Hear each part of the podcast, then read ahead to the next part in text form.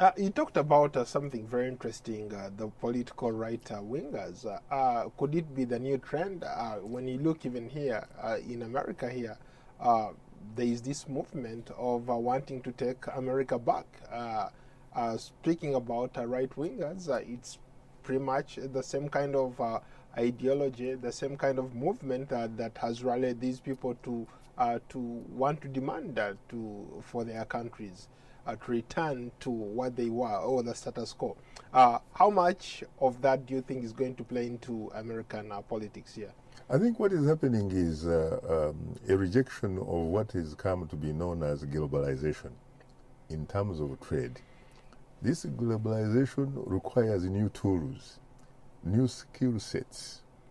Uh, the type of skills, for example, the relatively older European generation mm do not have. These are people that used to belong to a middle class, uh, middle class status, because they used to work in the factories.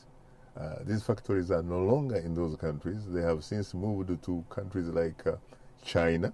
Uh, and therefore, uh, they no longer sincerely feel that uh, they are benefiting by this new economic order. Mm. And so, frankly, politically, they are voting in a manner that reflects their checkbook. Unfortunately for them, they do not form the majority mm -hmm. in terms of society, and they will soon die out.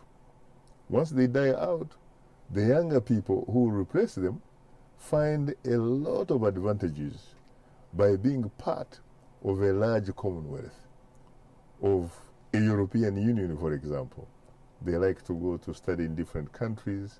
They like to work wherever they feel like they want to go. And so they feel that their future belongs to a cultural diversity of mm. nations. Mm.